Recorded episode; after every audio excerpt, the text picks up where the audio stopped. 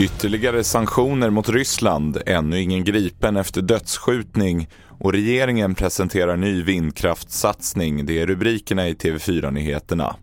Vi börjar med kriget i Ukraina för nu flaggas det för ytterligare sanktioner mot Ryssland och de som redan finns börjar bita rejält.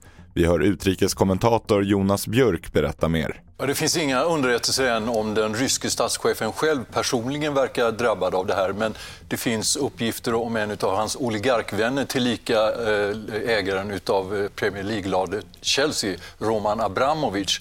För enligt eh, New York Post så är det så att Abramovic har nu gått med mössan i hand till vänner som är väldigt rika i USA för att be om ett personligt lån på en miljon dollar. Han har så stora utgifter för sin egen personliga stab, nämligen på motsvarande 7,5 miljoner kronor i veckan.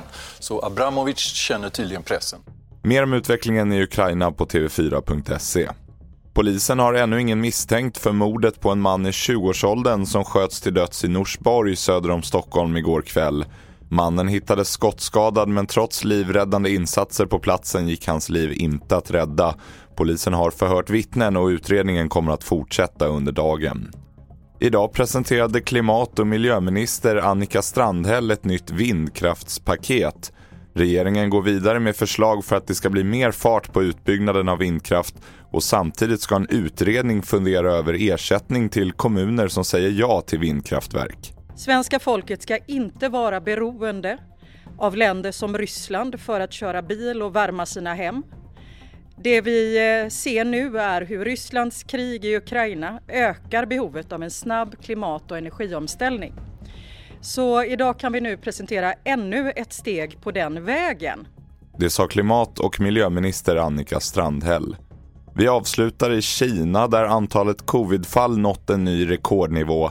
Det senaste dygnet har 20 472 nya smittfall registrerats och det är den högsta dygnssiffran sedan pandemin började. Värst är det i mångmiljonstaden Shanghai där invånare sätts i karantän då de testats positivt vare sig om de uppvisar symptom eller inte.